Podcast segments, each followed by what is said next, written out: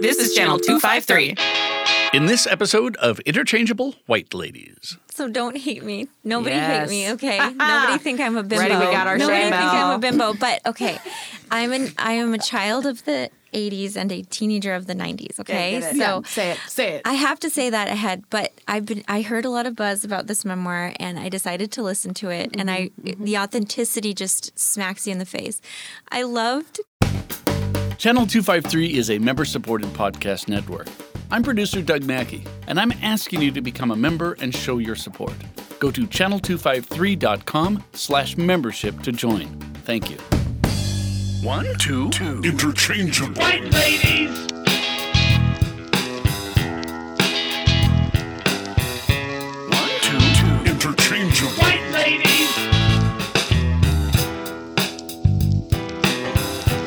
Interchangeable.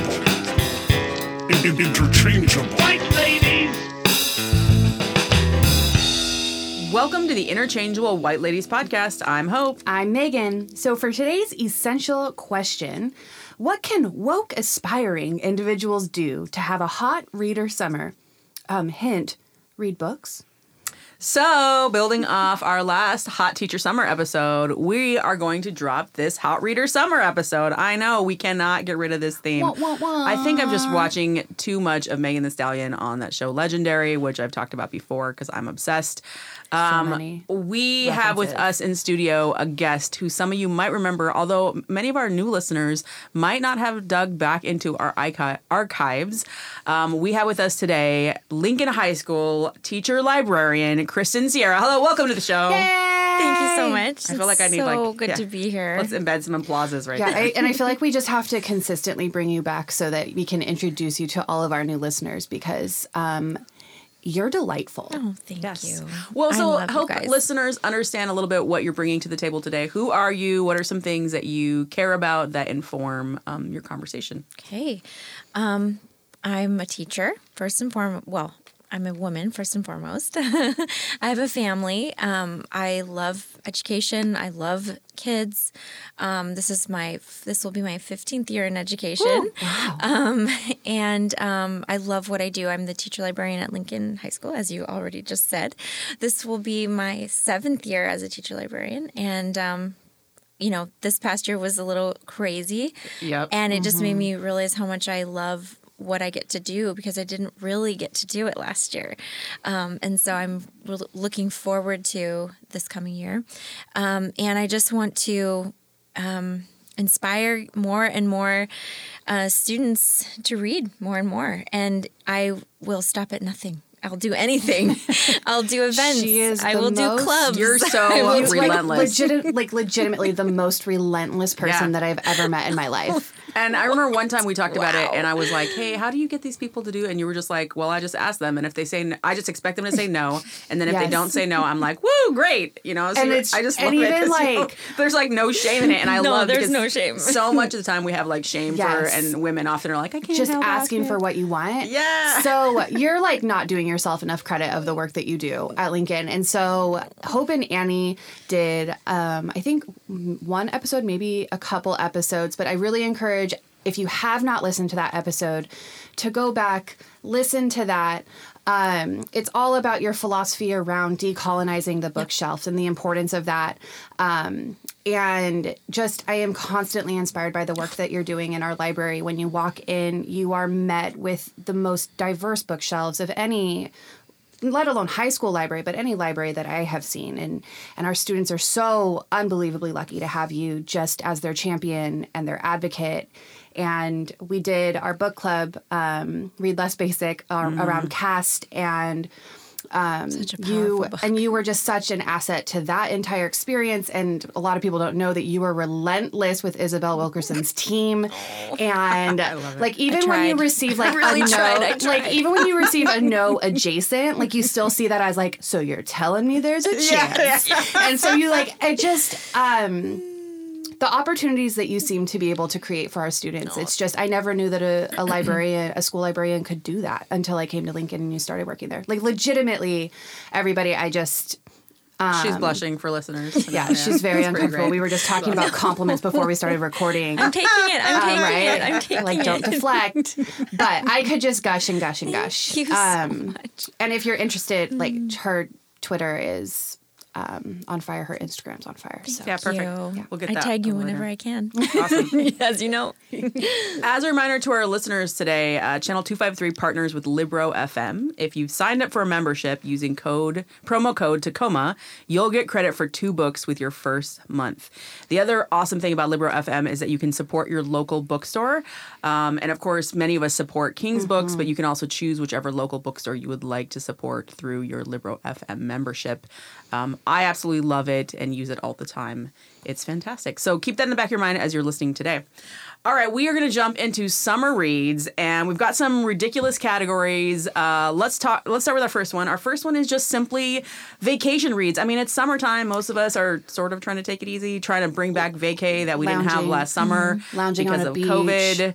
mental Um, beach, physical beach, whichever. Exactly. Yeah. Yep, in your yard, on your lawn. So when you got, when you two think about um, vacation reads or summer reads, like what comes to mind? How do you categorize? How do you define this category? I don't think I'm typical. I, I think that a lot of people think vacation reads they think maybe light light reading or something that they something they can relax and read. I enjoy the tense feeling of a good thriller, a good Oh, or okay, a good okay. mystery or even a good Yep. uncomfortable read. Like I don't know what it is. I like to feel. Hmm. And it, even if it's not good feelings, even if it's like tenseness, suspense, or even like being uncomfortable when I'm presented with truth. Like I, I gravitate towards books that I want to de- to devote my time to. When a lot of times during point. During the work week during the school year, it can be really hard to devote the kind of mental Yeah, that's a good energy that you need to read a good book, like Caste, for example. Mm-hmm, Um, you know, even though we did read it during the school year, I I tend to put a book, you know, that I know I'm going to need to devote like Hmm. you know Mm-hmm, mind and heart energy to to a time where I'm not trying to divide my time between work, uh, you know, like Yeah. vacation. Yep. So, we're, are we going to talk about specific titles or just kind of general? Yeah. Okay. Do you want to define as well, Megan, for you? Oh, opposite. That's what I mean. I think most people think opposite. Yes. Um, so I have actually found um, that I in the last several years I've found it harder to sit down and actually read physical books. And that is I think a lot to do with the fact that I have had very limited like mental bandwidth. Yeah. Um, and so I feel like I've just been treading water the last couple of years, and I've talked a lot on the podcast about why that is. But um, I'm coming into this this recording this episode knowing that I'm just now getting back into reading because I feel like I finally have the mental capacity to like sit down and be able to just focus on reading, which that's been evading me and it's really sad because I used to devour books. Um but really when I think about a vacation read, I want something that's um, light and easy and fun. Um, I think I sometimes feel guilty about reading those like the guilty pleasure type books, but In other words, some dirty romance. um, Hey, Turban. Summer Right, like those, those dirty romance. Don't worry, I I've- some I've recs for you on I've never that from like you'll have to because I've never um, dove into those. I like okay. Let me so tell as- you, to pivot quite in the exact opposite. I really love YA. Oh, okay. Yeah. We're going to talk about that today. Yeah, It's the I really, it's the best. And so when I am looking to just relax in the sun, I find myself gravitating towards YA more than anything Yeah, else. that's a good idea. Um, and I think it's just because it's just easy. It's easy. And like, there's some really, I, I think I really love like the coming of age stories and, um, like grappling with those really intense feelings that you haven't felt since you were a teenager. And yeah. Well, and I wonder to your point, um, Kristen, earlier about the fact that young adult books or YA books, for those people don't know what YA stands for, um, they wrestle or grapple with complex things in a way that's very digestible. And I think maybe that's Yes, part of yes. it. And I there's something a lot of times it's like, you know, a first time writer or there's maybe some things that are less perfect about it, but it just feels easy to get into. Absolutely. And maybe that's partly why um, it can work for a summer read. So let's get into some recs. What would you rec- what are you recommending right now for vacation reads, either the serious ones or the pick up and, throw down? No, and I would like to add that I like light reading too. I tend to bring like a I tend to bring a couple of books with me on vacation. You devour a light books. one, one that I've Yeah, that for is sure. heavier, and then like some magazines. Oh, perfect, Which yeah. is like the ultimate light reading, right? And so, um, okay, you guys, I'm obsessed with this new book that I read. I I devoured it. It's called The Firekeeper's Daughter. You might have heard of it by Angeline Boulley, I believe you pronounce her name. Um, just came out, and the last the main character, um, Daunis, is a Native American teen, um, and she's she's at the center of an investigation into a murder. She's a witness. Um, she is she's uh, an unenrolled biracial um, native, and her she talks a bit about her birth and how even just her birth was scandalous within her community. She's always struggled with feelings with feelings of being set apart from her community, from her tribe, and so the fact that this what she has witnessed is also extremely controversial is kind of on par with like the beginning of her life too. It is it reads like a thriller. Okay. you absolutely um in a in a, even if your life has nothing like hers somehow you relate to her somehow you you just love her and you just feel like you could be her.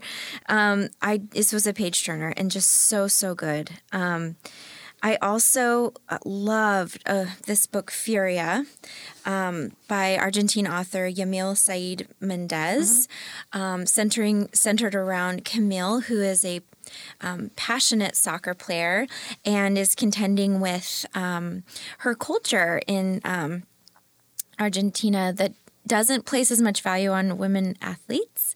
She actually is also living in the shadow of her incredibly talented and successful older brother. And she is also in love. Hmm.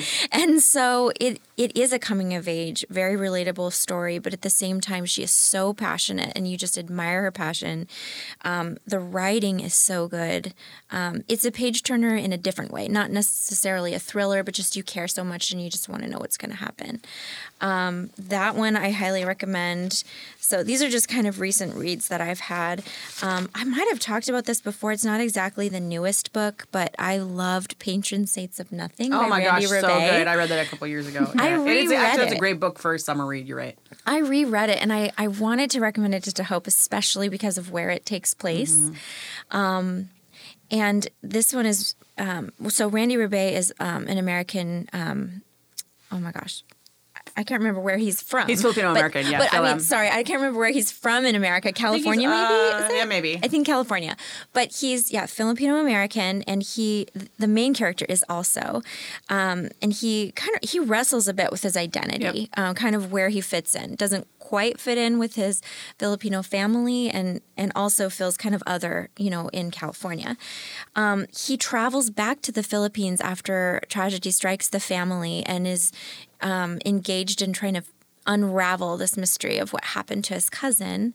And in it, he rediscovers, like, well, he discovers his culture and he kind of um, uncovers a lot of very uncomfortable truths about the government and how it works and the complicated nature of politics in his home country. It's fascinating. It's so good. I wouldn't call it a light read, but I also wouldn't call it a heavy read. Yeah, I agree. It's Yeah. it's just good. Yeah. Um, it's so funny. Um, that book I sent to um, my nieces who are Filipino American and biracial, and they live in the Philippines right now. And so I sent it to them just as a, a thought to read, and they really loved it. And then um, we did kind of like an impromptu book club via Zoom on it. Um, and then they gave it to some of their friends there that are not necessarily Filipino American, but one of the um, one of the responses I got back was just like they had never read a book like that, and so it's very unique. um, It it's is. really interesting, I think, and just kind of thinking about what what kind of exposures um, and and stu- and people who feel like kind of trapped in that sense of identity and like what does it mean to have a place in multiple cultures or multiple even like generational. The book really deals actually a lot with generational Yes. too, not even just like different continents. And I think that's a really great entry point as well. Yes, I think any child of an immigrant could really Yep. glom onto this and feel some, um, you know, similarities with what Jay feels in the book. Mm-hmm. Um, and I, are we going to talk separately about nonfiction? Yeah, we'll Or- jump into okay. that. Yeah. So a couple Okay. of um, reads that were recommended from folks in the 253 Channel 253 network, which by the way, if you're not a member, you should be subscribing. Definitely. How much is it, Megan? Four dollars a month. That's it. It's like a latte, right? It's nothing, and you can totally do it, and it's fantastic. Isn't it great to be part of that wild Slack channel that, that happens? wild. I, I truly, if you are looking for like-minded people that live around you in your community, and you want to feel connected to um, people that care about similar things as you and are working towards similar things as you, I think there's no better place to be right now in Tacoma. There's actually a really fascinating conversation on um, who to who to vote for for mayor, and I love that everyone's diverging, but people are totally respectful, mm-hmm. totally open and honest, and like, mm-hmm. here's why I'm supporting so and so or why I'm supporting so and so. It's pretty great. I think I need to listen to that. Yeah, it's awesome. It's it's absolutely like it's one of those things where, especially because of COVID, you could have felt like really disconnected this over the last like eighteen months, and it's a really mm-hmm. good way to remember that there's a lot of people that care just as much as you living in in Tacoma. Yeah. So Joe Eisenman, um, who is one of the OG fans of Channel 253 and listener of all the podcasts, uh, recommended a couple of things for us in this vacay reads. One is the Leviathan, Leviathan Wake. Uh, sorry, why I can't even talk. Leviathan Wakes, which is part of the Expanse series. I don't know. I don't. I don't. I, I didn't have any idea. I was Yeah. reading a little bit about it. James A. Corey is the author. What do you either of you know about this series? Or I just know a ton. I've had many people recommend it to me. I, I, there's been a lot of buzz in the librarian world over this too. I have not read it, Okay. but I do know the author's name. I've heard it several times. And apparently, if you're into cooking, Rodney Scott has a new cookbook that's awesome. So if you're interested in that, that's a great read. Um, it's got. I actually really enjoy reading cookbooks because it's. I don't know. It's just something, some kind of soothing, and you're like, ooh, I could go do this, and then you don't. But at least you could. You you've could go do it. Um, Chrissy Calera, who listens to the show quite a bit, uh, also recommended a collection of short stories called Roar by Cecilia Ahern, and it's. I really enjoyed reading that book as well, and we both were talking about how because it's a short story collection, you can pick up, read a story that's a few pages, and then drop it, and pick it up again, drop it, and you don't. It's you don't have to worry That's about kind of popping in and out. Um, also, all of them are female oriented, and so it's all about like women overcoming. And there's a lot of the stories actually kind of teeter on magical realism. So you're like reading and you're like, oh, there's a hole that just opened up, and they all just dropped into it, but now they're facing their reality. Like what? So, but it's not so much like that that you feel weird or disconnected, but it's just the right amount. Um, and it's I think a great vacation, easy reading. And of course, we're going to link all of these books in our show notes. Our Oh, show yeah, notes our are going to be wild for this episode. Yep, we have one more, I think, vacay read that or fits in the vacay read category, and this one's for you, Megan, because you were talking about not reading very much romance. So, uh, Krina Tarvin recommended "A Wicked Kind of Husband" by Mia Vincy, I believe is the last name, uh, and yeah, there you go, juicy romance. Get in there. On it. Can I recommend a quick romance? Yeah, do it. I loved The Lovely War, and um, it, it I wouldn't call it a dirty romance at all. It's really It's a unique. clean romance? It's it's a sweet Puritan romance. Right up, right up my, my alley. It is um, narrated by Aphrodite herself, Hmm. and it's set into uh, World War II. Um, fantastic writing, excellent audiobook if you want to buy that through Yep. Libro FM and support t- King's books. Um, that's what I did, and I love it because each character is in a different voice. It's one of those that is just Mm-hmm. really well done, um, and true to the accents of the characters since it's in Europe in World War II. Um, it also deals with really uncomfortable, you know, racial aspects of World War II and our black troops um, there and their interactions with when they were in Paris. Um, but mostly it centers around some really beautiful love stories. I like it. That's awesome. But you get to learn a lot about World War II at the same time. Perfect. So let's jump into our YA category. We said it's Mm-hmm. young adults. Is there anything else, uh, Kristen, as our like resident expert, Mm-hmm. that we should know about like what defines YA books and why Mm. people love them or hate them? I feel like your definition was just right on the target. Just um, books that teach us about current events and even past events, but in a way that is digestible for teens. And I mean, everyone can love YA, not just teens, not just young adults, but um, it explores, you know, complicated aspects of life and history um, and, you know, just the current climate of things, um, but in ways that are make them easier to discuss. Maybe not easier, um, just f- fun to discuss. I don't know how to. I don't really. Will you repeat what you said? 'Cause I don't what remember. You That said was a while just hit the ago. target. It's like forgot. really, I should know this. it's tackling um, Let's say complex issues. in a complex simple way. issues in really Yeah. digestible ways. It's yeah. and why would you define it as like that 11 year old to 18? I mean, what we think about a teenager, or do we think young adult is more like that? I don't know. I think 13? high school. okay. I think Okay. I would say maybe 16 and up. Okay. Like 16 to like 23 or Oh, something okay, like that. Like, Yeah, the you know, category. I don't know. I, yeah. So, what do you recommend? What are you reading right now in this category that you think is just so good? Well, I kind of, I think, um, mixed up my vacay reads with my YA reads. But, and I think before we went on air, we were talking about authors we love who just can do no wrong. Yeah. And one of them um, is a former, you know, guest of Lincoln High School and hopefully future hey. Miss Jackson, Yep. if you're listening.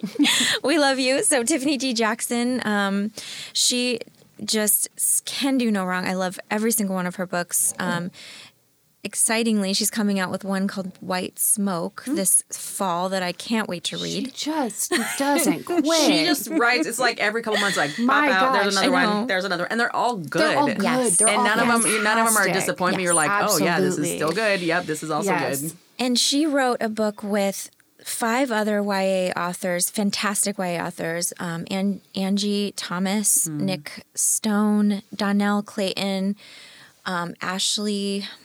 Oh, forgive me, Ashley Woolrick, I believe is her last name, and Nicola Yoon. Um, you'd recognize all of their work. You know, if I don't want to list off all their titles, but they wrote a book called Blackout, and it's a um, each chapter is a different love story set in New York City in the summer during a blackout. Oh, awesome. so Tiffany um, wrote a chapter in that. I have not read it yet. I want to. I've ordered it, but I really loved Grown. And disclaimer: it it it has kind of a trigger warning, trauma warning because it does deal with sexual assault. It does deal with um, um, well, older older men preying on younger women, um, particularly in this case. Um, women of color. Our main character, Enchanted, is an aspiring singer and is extremely talented um, and is, well, athlete and singer. She enters a singing contest um, in, in which she meets a famous singer. Think maybe. Um, when I when she describes him in the book, I think maybe like Nelly or something. I, I think of somebody like that, like just very charming and um, talented, and she, he really gives her a lot of attention. Now, She's in high school; she's only sixteen years old, and um, they strike up a friendship. And then, um, at first, you kind of think the book is going to be about about her career, and then you realize that it's taking a turn into um, an inappropriate relationship between Oh, a grown 28 year old man and a high school Oh, girl. interesting. and so again, trauma warning, there is there is sexual assault and a lot of people compare this to um, the R. Kelly documentary um, or you know just aspects of that. The author herself um, says that that was not the inspiration. The inspiration is uh, her story and many other women she knows who um, were in relationships with men who had no business being in relationships Yeah. with them when they were children, well, when they were teenagers. So it is an extremely powerful book and probably one of the most powerful books I've fiction books I've read all year. Um, Nic Stone cannot go wrong with that woman. She's amazing. Um, loved her recent um, foray into middle grade and loved Dear Justyce, which I read with Miss Gladowski, sophomores this year. Um, and let's see. When we talk about nonfiction, I have a couple of other titles to talk about. Maybe Yeah. I should save Great. those. Yeah. Megan, you were saying you also really love Nic Stone's work. Yeah, I do. Um, I really loved Clean Getaway. Like I said, I really love um, YA. And I think, like, I think of YA, there's like younger version as well. Um, one that I was thinking about, just thinking about this episode that I loved when I was younger, was it's called Walk Two Moons. It's by Sharon Creech. It's like a classic. yeah, it's yeah. a classic. But um, I can't like recommend. I when I was little, I read that book probably I loved it. six or seven times. Oh my god, over and over and over again. Um, but talk about like a coming of age story and um, this 13 year old girl going on a road trip with her grandparents to find her mother um, that left the family. And it's just it's a beautifully written um, story, and then also Internment by Samira Ahmed. Yeah, that book's Um, fantastic. really, really good. It's um, a parallel. I think I really resonated with it. It's like a parallel of Muslim Americans being sent to internment camps in Mm-hmm. the United States, and kind of a parallel of the Japanese American Mm. internment camps, and um, kind of discussing the the concepts and ideas around rebellions and um and so I I really love that book. Mm-hmm. So those are all um, kind of books that I a couple more um, books from Corinna Tarvin that was recommended, and we're going in that kind of overlap what you said about light summer read slash you know YA. So some silly rom com style books um, for young adults.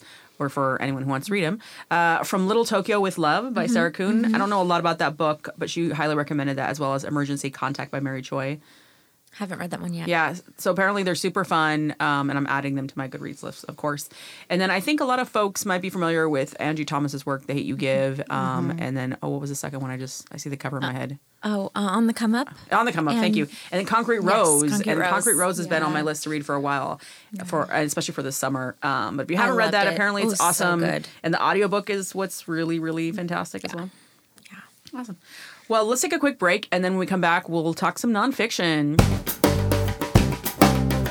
Hello, friends. This is Marguerite Martin, creator of MoveToTacoma.com and co founder of Channel 253. It's bad out there, folks. Home prices in Pierce County are up 15% year over year. While it's no secret that the market is hot, you may not know that Tacoma has been the hottest housing market in the country for several years. There is an extreme shortage of homes for buyers to buy. Having a local Tacoma buyer's agent that specializes in the neighborhood and price range you're after can mean the difference between losing or winning the bid on your dream home. If you're looking to sell your current home and find something that meets your needs better, having a neighborhood expert handle your listing will impact how much money you net off of your sale. The right agent to market and sell a home on the West Slope might not be the same person who has the expertise and connections to find you an income generating duplex somewhere else. All agents have specialties, and I know the players for every niche. Best of all, it doesn't cost you anything. Great local agents are happy to pay me a finder's fee if you end up buying or selling. And you can rest easy knowing you're going to get a great agent who specializes in exactly what you're looking for. If you want to learn more, visit movetotacoma.com and use the contact form. Thanks for listening to Channel 253.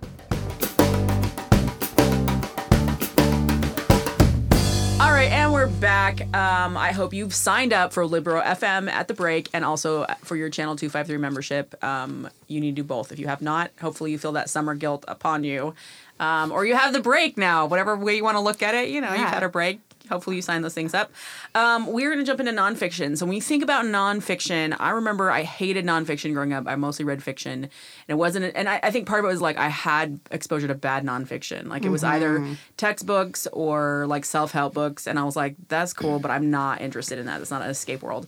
And it wasn't until college, grad school, when I met I mean, uh, you know, a lot of actually social studies teachers Yeah. who were like, no, here's other nonfiction that's fantastic and it's not just boring. And, you know, it opens up a world, whether we're talking memoirs or we're talking autobiographies, biographies, Yeah. but really there's a, uh, the genre of narrative nonfiction really gets me. So when you think nonfiction, obviously we all are like, okay, it's true. And I always tell students, it's not fake. They're like, oh, nonfiction, not fake. Okay, great. Is there anything else that makes a good nonfiction book good to you?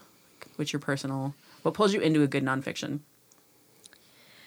You know, sometimes I feel like the style of the of the writer. If it there's a lot of nonfiction that feels like you're reading fiction. Yes, and, yeah. you know, and so for me that's it. But I think for many people, many readers, it's the it's the uh, the interest of the of the book itself. You know, I mean, I think working with kids a lot, you have to think about you know motivation. Mm-hmm. What interests them? And so mm-hmm. for nonfiction i feel like that's kind of your main thing and, and that of course is up to the individual. But i think the truth the, the same is true for me. If i'm interested in the topic i'll read it and you know i don't like that feeling of having to push through but i think sometimes people can feel that way with certain nonfiction Yeah. like Yeah. to your point of what you said of how you didn't like it when you were a kid but there is so m- many there are so many good nonfiction books out there you just have to try to find that Mm-hmm. Yeah, I style agree. that you like and um, the topics that interest you most Mm-hmm.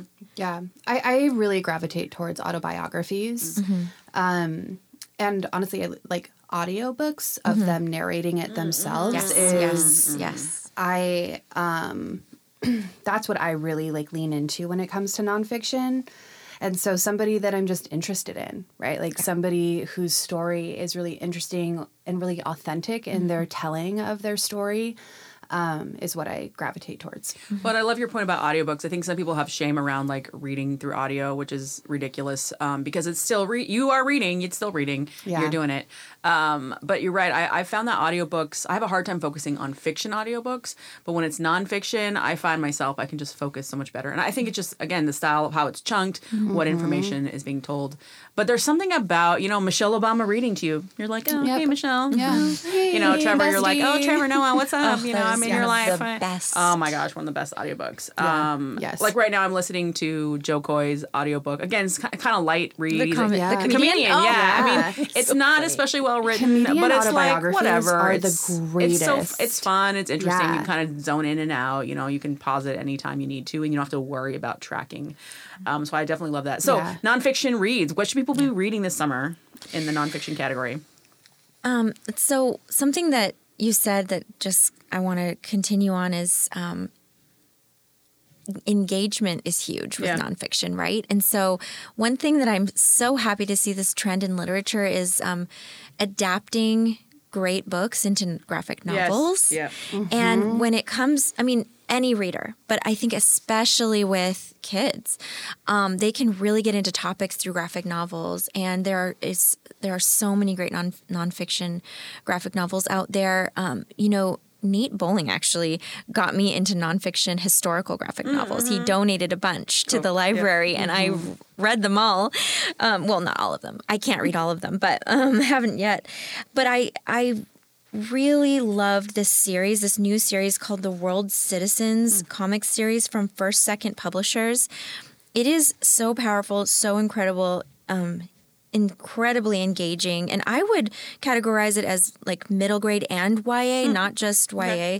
But um, it takes. Um, so the, the very first one in the series is called Unrig, and it takes this complicated Megan, you know this more than anybody here, this complicated issue of our U.S. electoral system, mm-hmm. and it breaks it down into this incredibly simple but also just fascinating way of explaining it the mm-hmm. problems with it the history behind it its inception and then what it is today and how it you know it doesn't really necessarily reflect its inception but Yeah. and the problems with it. It's just it's so good.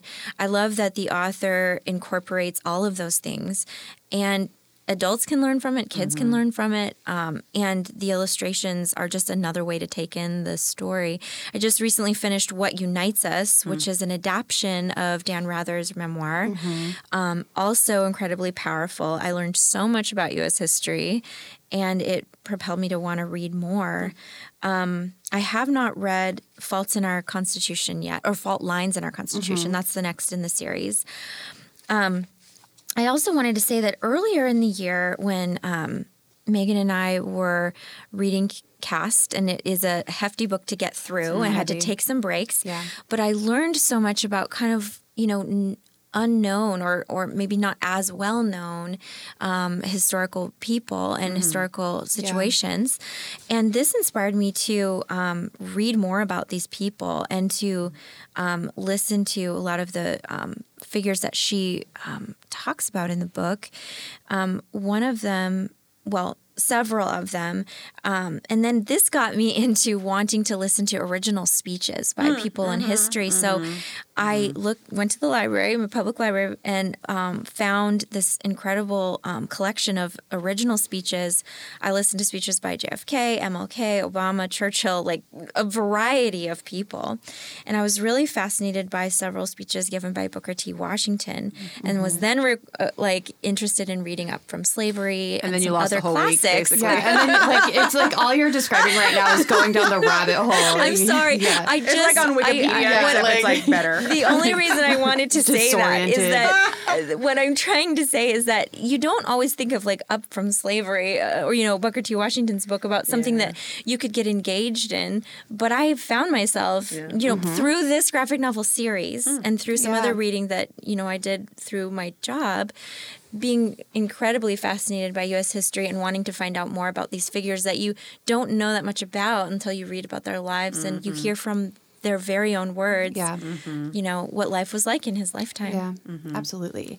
I, um, as you're talking about graphic novels, one of my recommendations um, is Persepolis. Oh, yeah. Yes. Oh So good. my gosh. So good. Yes. Um, yes. And so it it chronicles a girl and sh- they're living in Iran, and um, it's it's kind of the time where there's that regime shift in the country, and so her family goes from being in power in the government to being the enemy of the government, and it is so very like it is so good um and so that was actually as you were talking about graphic novels i'm like absolutely like it makes it very digestible um for students and as you're discussing the ones um about the, The electorate citizens. Yeah. yeah, It's it called just- Unrig. it makes me think about the videos that I show in class, Mm-hmm. and um, I show I I rely really heavily on YouTube videos in class to explain more complex concepts, and it does exactly that. Right, these YouTube videos they they um, illustrate and narrate these systems, um, but that's exactly what a graphic novel is doing. It's illustrating and narrating these like really complex systems in a digestible way, which is what we've been talking about. It's like the theme of this episode. Yeah, one of our listeners, Grant Ruby, recommended the March series by John Lewis, and I think if you mm, haven't Yeah. read that, get in there. There's three of them. It really, like you, like you just said, it unpacks and breaks apart some things that you know you have maybe peripherally mm-hmm. in your psyche, your history class, whatever, whatever. But because it's told through John Lewis's lens, um, there's just some things that are mm-hmm. highlighted differently, and the fact that it's a graphic novel, I think it really brings um, together things in a new way and helps you visualize Yeah. maybe something that you feel like is abstract, or even for folks who are like, "Well, I know a lot about it." I would say just go read it anyway. It's gonna, um, it'll kind of So tie some things in together Yeah. for you. I think. Also, um, I was going to recommend this was recommended to me by um, our principal yesterday. It's actually coming in the mail today for me. Um, but after the fall, being American in the world we've made by Ben Rhodes, um, and it's kind of it's unpacking what it means to be American and and kind of the complex systems that America has created globally Yeah. and internationally. So I'm really excited to start reading that. I'm going on driving down to Tahoe um, in a couple weeks for a wedding, and I'm going to have some reading time in the car. So I'm like stocking up on books now. Yeah, perfect. Sounds so good. Other nonfiction recs. Um, I mean, oh gosh. Well, I I mentioned memoirs. Mm-hmm. Um I was gonna save this for our kind of surprising category. Oh, yeah, we can leave that for that. Okay. We can leave that for that. I, I'll, I'll shout out a couple other folks. There was a few folks in Channel 253 that have been working their way through Clint Smith's new book, mm-hmm. How the Word is Passed, A Reckoning with the History of Slavery Across mm-hmm. America. Mm-hmm. Also something on my list to read. I haven't read it yet, but folks are just saying it's incredible. And you, you know, if Yeah. you've read anything by Clint Smith or even follow him on Twitter, you know um, he has a way with words that just is really, really powerful. Yeah. I'm working through right now the audio um, Obama's audiobook, Our Promised Land. so long. And then we were talking about I know yeah. we were talking about comedy like comedians autobiographies. Amy Poehler and Tina Fey's are really Oh, great. yeah. Oh. Those are super, super Bossy light. Pants actually. Listen to them. really Yes. Bossy Yeah. Pants. Yes, please. Yep. Woo. Uh, Tarvin again, one of our great recommenders, recommended a book called How We Get Free Black Feminism and the Combahee River Collective by Keeanga Yamahtta Taylor. um, that's pretty incredible. She said it's really great. You bring some some joy and some um, focus in reading. Uh, Nate Bowling recommended, wait for it, a book on stocks and investment. Shock. Uh, he describes it. Uh, stock picking is like picking a needle in a haystack with index fund investing. But with index fund investing, you buy the whole haystack. I'm sure I just messed that up, but if you are into stocks, you know what I'm talking about. Uh, and it's the book called The Little Book of Common Sense Investing by John Bogle. So if you're into that for this summer, throw that on your reading list.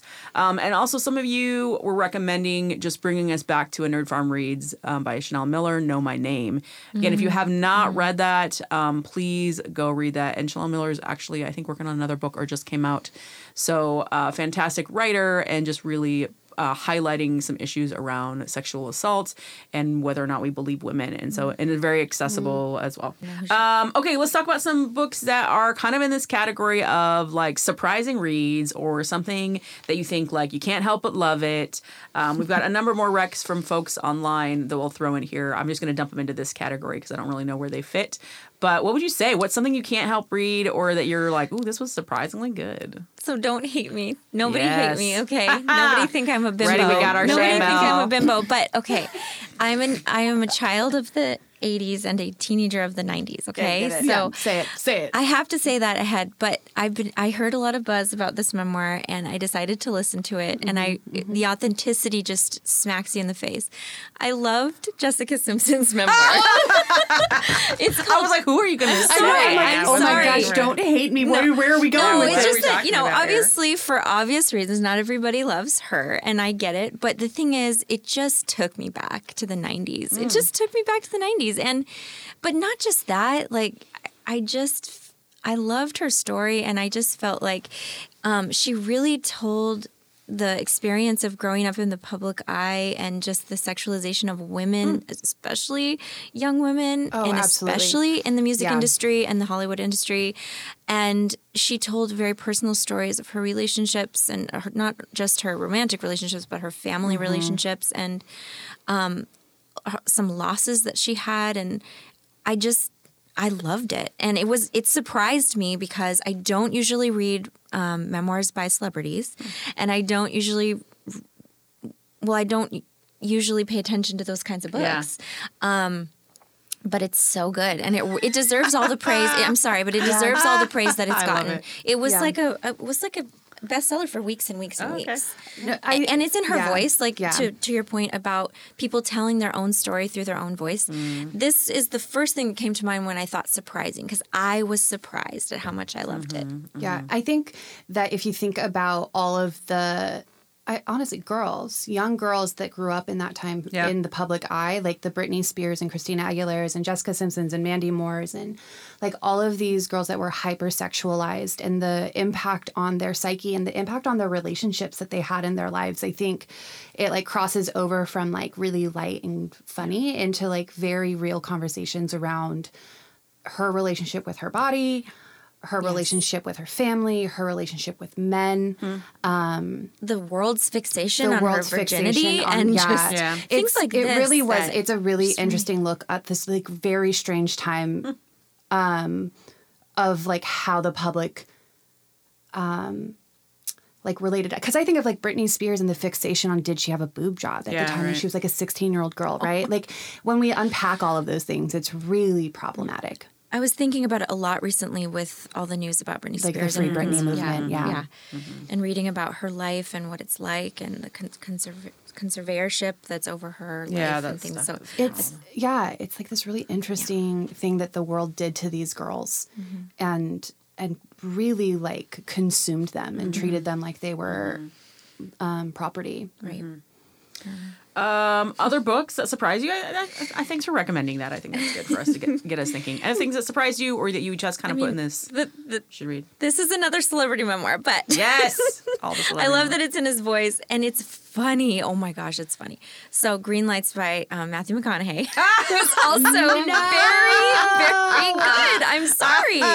It was good. Okay, it's funny. He's funny. I I Does love or hate his Does he voice. read He in reads it in his I own. I'm into that. Absolutely. That's love or hate his voice. I love his voice. Yeah. I don't. I but um We won't also unpack that. It's okay. All right, hilarious. all right, we don't. all right. Yeah, we don't need to unpack it, but also kind of a journey in time. Like Oh, you know, Did like you know that he's like making a run for governor of Texas? What? Are you joking me? Yeah, he's like that's he's totally preparing himself and setting himself up for a run for know governor of. Texas. That's yeah. did not know that. Okay. yeah, yeah, yeah. Which is why he like put out that book. Okay, okay. I don't know. I think the thing about this that really stood out is is his very applicable advice for life, which you don't think about his life as really being like. Well, I don't think about his life as being like Yeah. my life, but it was really. I mean, he's just such a positive guy. Yeah. and he's learned a lot, and he shares a lot of that wisdom. So I was surprised by how good it was. Um, one thing that's kind of surprise um, from Nate and I is we kind of got back into Agatha Christie. Which part of it? I had a couple students um, in the spring here who were like reading her mysteries, and then apparently there's a whole bunch that have been turned into movies on Netflix or not Netflix, yeah. Amazon Prime. So we've been watching those with my parents. It's a really great way to just like you know enjoy yourself. Yeah. Um, and they're kind of weird, but then we realized you know a lot of them are adaptations for books, obviously, and so we re-downloaded and we watched and then re-downloaded the the Pale Horse. It's just really re- w- really well read, and just kind of a fun weird mystery um, as all of her stuff is. So if you're looking for an escape in that way, um, I think that's been really good. Um, we have a couple recs from Carrie is Cranky on Twitter. Thanks, Gary, for suggesting these. Uh, the Once and Future Witches by Alix Harrow, and apparently it's an alt histories about the Salem witch trials and women's suffrage movement, and it's um, led by t- three sisters who hate love each other in the realest way possible. So I just Oh my gosh. love that description. Hocus pocus. Yeah, I know, right? That's immediately what I thought about. So that was a great rec from her. Um, also, let's see, she also recommended a couple other books The City We Became by N.K. Jemisin and Braiding Sweetgrass by Robin Wall Kimmerer. yes. Kimmerer. Um, and so, again, we'll link to all that if um, I'm saying people's names wrong. So uh, there's a few other recs there. Uh, other recs, what anything else you're kind of thinking about and surprises as we wrap up here? Well, I have some recs for families. Oh, perfect. but, okay, um, let's go into that. So uh, we'll actually do a couple quick recs for educators. If That's you're in the house, Yeah, yeah. we have a couple books you probably want to read this summer. If you did not read some of the ones that were going around last summer, you should, right? Whether we're talking about Stamped or Caste or whatever, some of the books that were popular last summer, make sure that you are trekking your way through those. I think even if you can't do all of them at one point, that's fine. Um, but this summer, one of the ones that popped up on my list that I am going to start soon is called a book a book called These Kids Are Out of Control Why We Must Reimagine Classroom Management for Equity by Milner Cunningham and a bunch of other authors. And so I'm excited about reading that, just thinking about classroom management and equity. Uh, uh, equity, yeah. Did I say that right? Okay, I'm thinking housing equity all of a sudden. Um, yes, so as a teacher, I think that's something important. Uh, I put a, a book in this category by that was recommended by Joe Eisenman as well, called "We Do This Till We Free We Free Us: Abolitionist Organizing and Transforming Justice," and it's kind of gets into the science and the art of organizing. And I just thought, you know, teachers, we we should be reading this book. Um, and then Kristen, you wrote a book that I think fits in this category. well, I Give us a little horn tooting here. I have to correct you. I I read I wrote one chapter. You wrote the You book. wrote the in book. a book. um, I was so honored to be asked to be part of this. It's called Core Values in School Librarianship, and each chapter is written by um, a different pair of librarians that partnered up on a certain topic. So, and a fantastic teacher librarian up in Ballard. Her name is Tuesday, um, Tuesday um, Chambers. She's fantastic, and she was the librarian of the year, 2019, I believe. Um, we did a chapter on advocacy, um, advocating for your students through the, your school library. And um, like I said, it was an honor to write. There are some incredible librarians who've contributed to the book.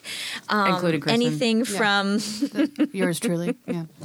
and we did we actually did a recent webinar which i'd love to link Oh, to okay, yep, we can do your that. page um, it- where i participated with several of my co-authors and kind of talked a little bit more about the nuts and bolts of the book Cool. That's great. so Uh, oh, no no go ahead Um, so in my grad program, I read it's called Pillars of the Republic.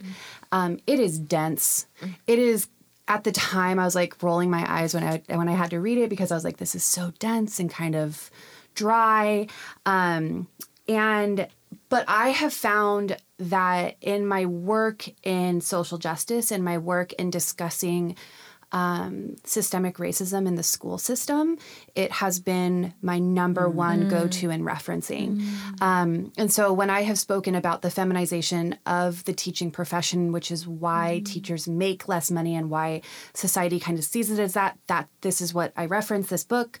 When I discuss how public schools were created to indoctrinate immigrant children into like the American way of life because um, white men in power felt that black and brown children were going to ruin our democracy.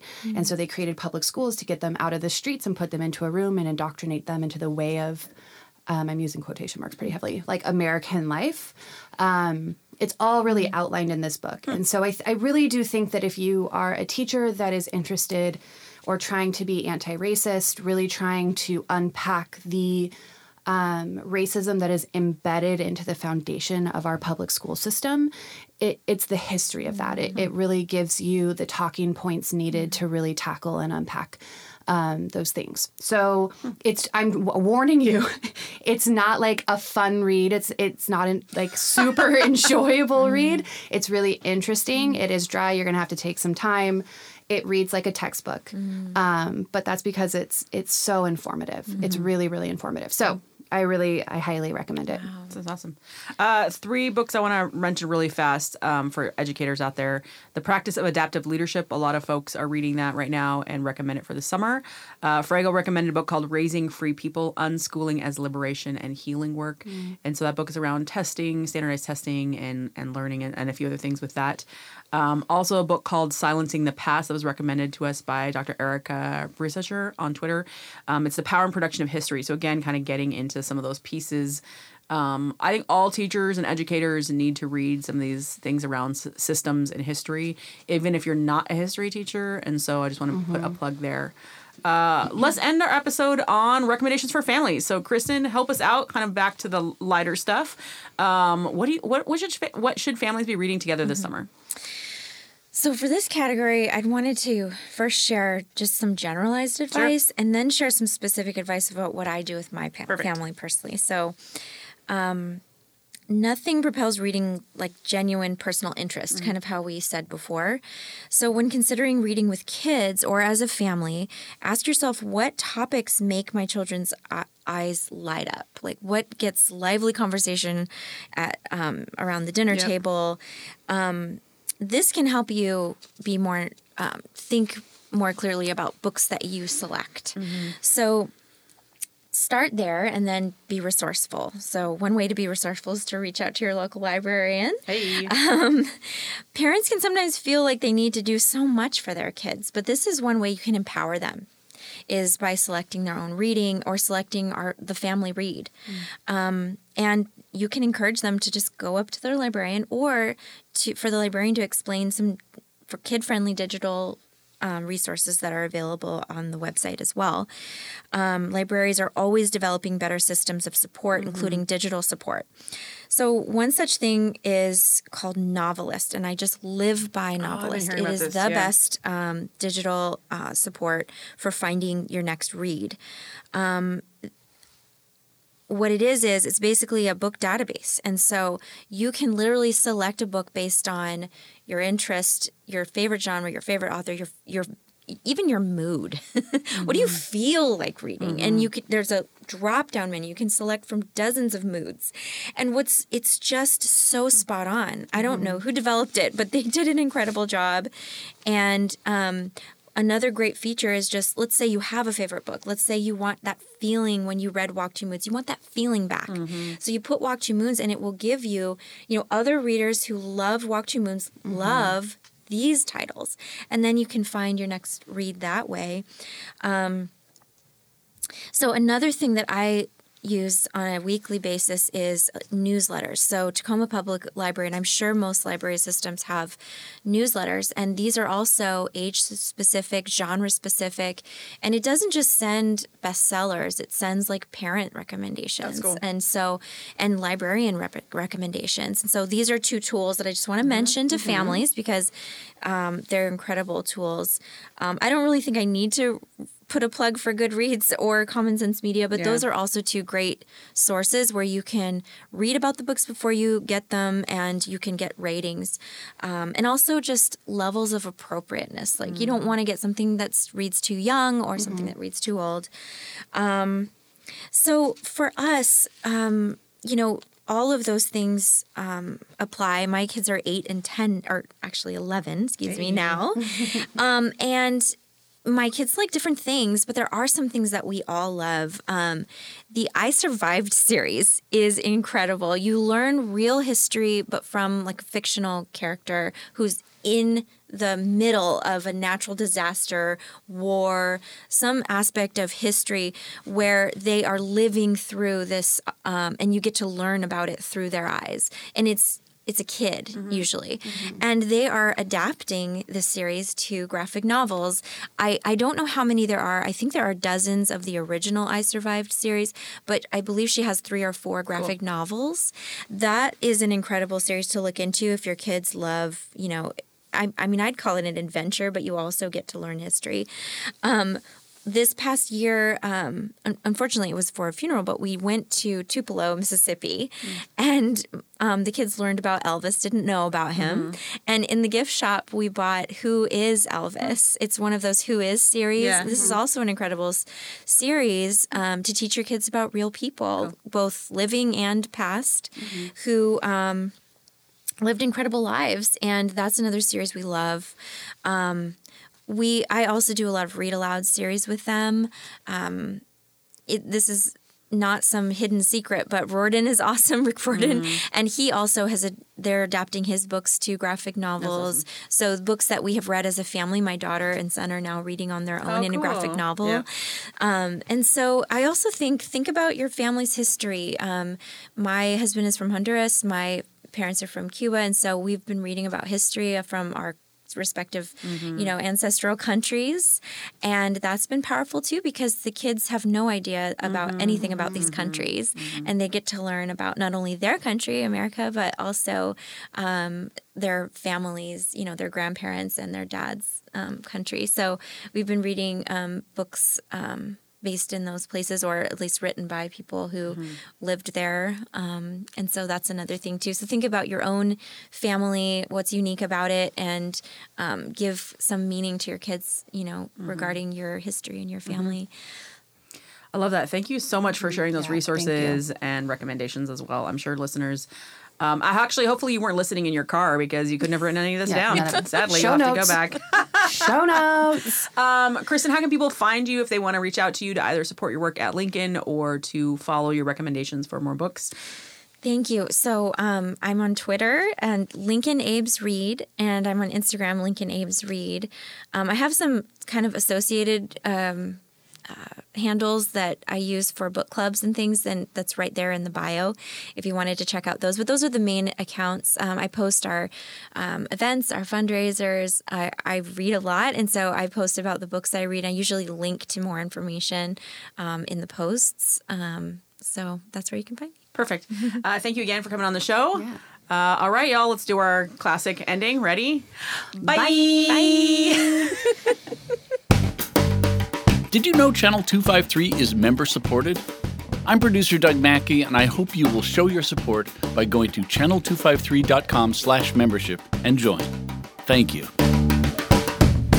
Or like, they're like, oh my god, if you knew how difficult it was to do my hair, like, Yeah. oh my god, curly hair's the worst. Blah, blah, blah. I used to do that all the time. And then you're just like, I look good. The Interchangeable White Ladies podcast is part of the Channel 253 network. Check out our other shows Nerd Farmer, Citizen Tacoma, Crossing Division, Flounders B Team, We Art Tacoma, and What Say You? This is Channel 253.